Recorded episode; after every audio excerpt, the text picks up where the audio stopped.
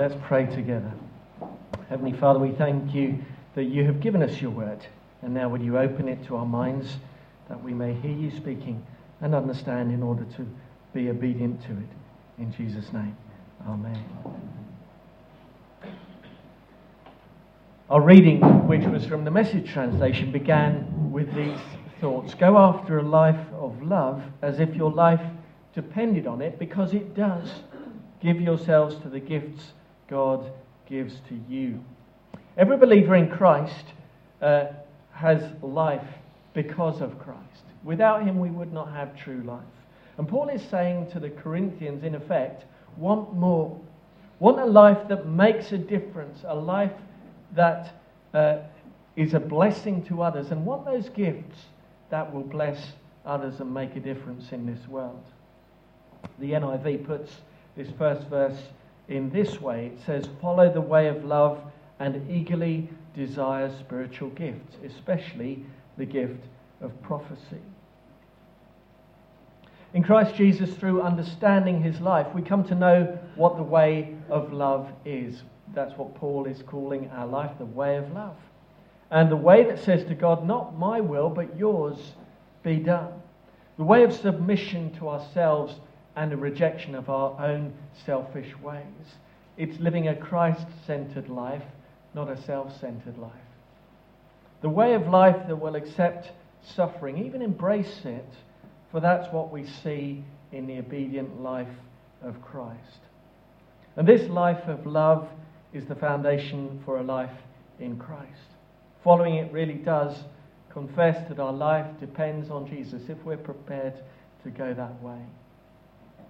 The golden law that Jesus gave was to love the Lord your God with all your heart and with all your soul and with all your mind and with all your strength and love your neighbour as yourself. We've referred to that earlier in our uh, words we've shared.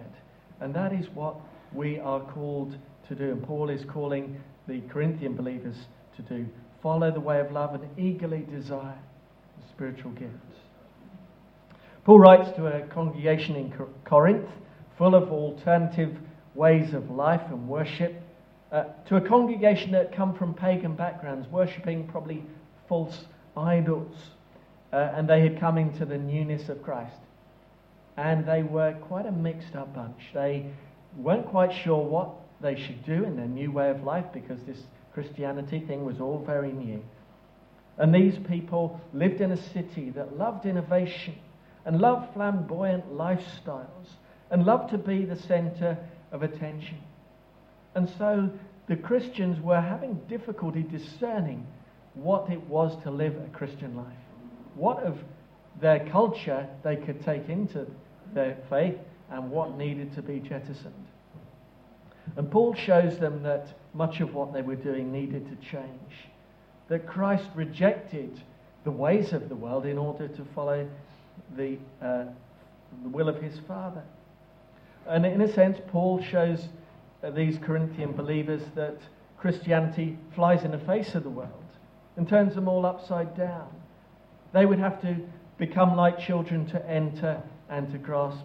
Saying to these new believers, you've got to get a new way of thinking. And in this chapter that we've read, Paul uh, debates the whys and wherefores of speaking in tongues and speaking prophetic words. And it's an analogy, uh, a, a principle that applies to the whole of Christian life, as I think we'll see.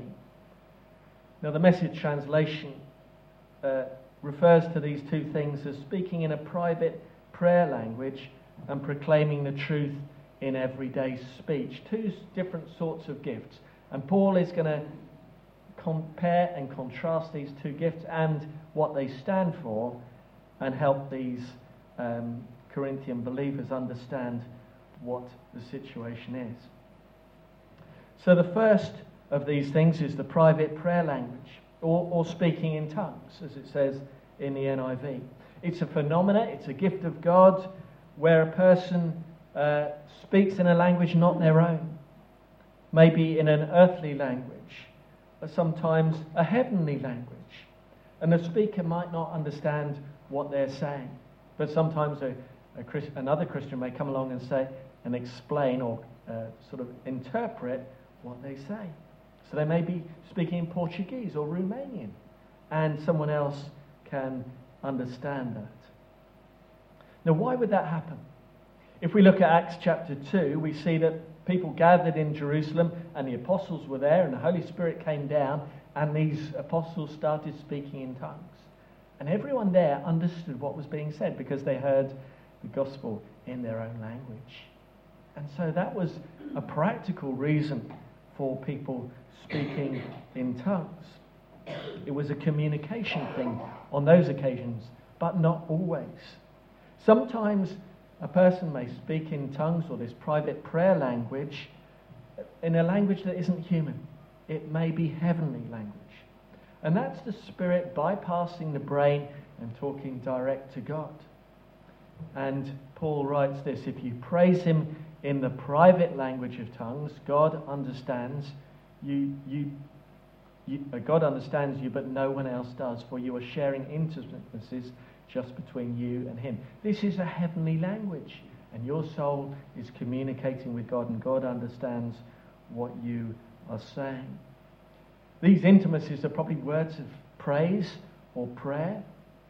I don't know if you've ever had that situation where you don't know what to pray. You know you should pray, but you're not quite sure what words to use. You're not quite sure maybe what you're feeling and how you should pray. Words, uh, speaking in tongues can be of benefit at these times. And this is surely what Paul is talking about and thinking about when he writes to the Romans. The Spirit helps us in our weakness. We do not know what we ought to pray for, but the Spirit Himself interceded for us with groans that words cannot express. So there is value in praying in tongues or speaking in tongues, and Paul never denies that. Indeed, he says a bit later, I thank God I speak in tongues more than all of you. Now, we don't want to get into a competition of who speaks in tongues most here, but it's to say it's a valuable and precious gift. And yet, speaking in tongues is not purely a Christian experience. In Corinth, there would have been other places of worship to false idols where very likely people would be speaking in tongues or ecstatic language. And so let's not think this only comes to us through Christ. It comes to the believer through the Holy Spirit, but it comes to other people who are not worshippers of Jesus. Therefore, it must come through another spirit. What is that? It's an evil spirit, isn't it? So clearly, we can't say this is purely a Christian thing. So we can, can know that speaking in tongues is a good thing when it comes from God, that others may understand it around us, that it can be interpreted, therefore, but it may be a heavenly language that uh, our soul is speaking to God. And if you've ever wanted to speak or sing or pray in tongues, that's a good thing. And don't give up on that hope. And if you've never spoken in tongues, don't worry, says Paul. Uh, actually, he says, want more. Want more than just speaking in tongues, because although speaking in tongues might look and sound quite exotic and flashy, speaking intelligible words that can change lives, that's a really valuable gift because it builds up the church. And so, having thought about these speaking in tongues, then Paul goes on to about prophetic words, or as the message says, proclaiming the truth in everyday speech. Prophetic words are when God chooses to speak through us to those around us.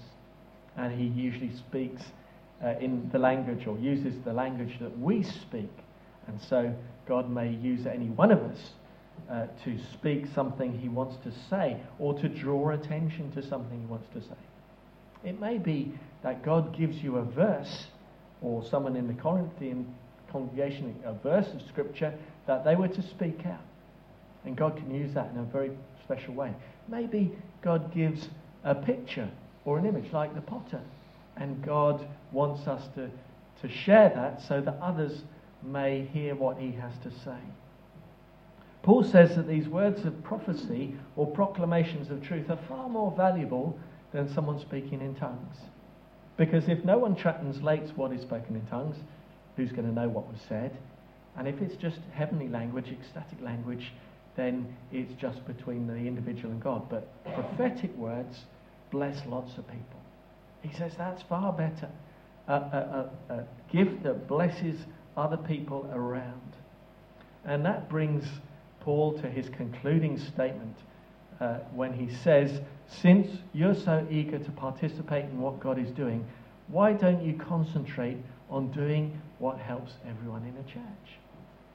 And so he's taken speaking in tongues and he's taken prophetic utterances and he says, you know, actually, prophetic ut- utterances are better because they bless other people.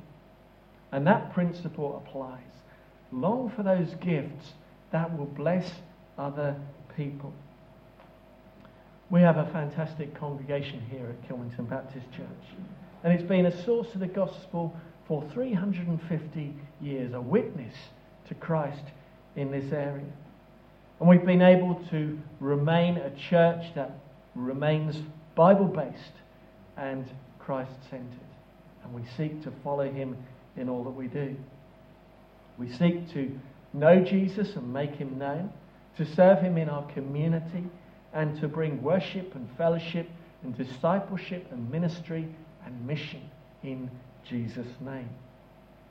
And we can either excel in gifts that build us up, or we can aim for the gifts that will build others up and build the church. And there's a verse that uh, is very interesting when Paul says, Everyone who prophesies speaks to others for their strengthening, encouragement, and comfort. A gift that can do that is a valuable gift.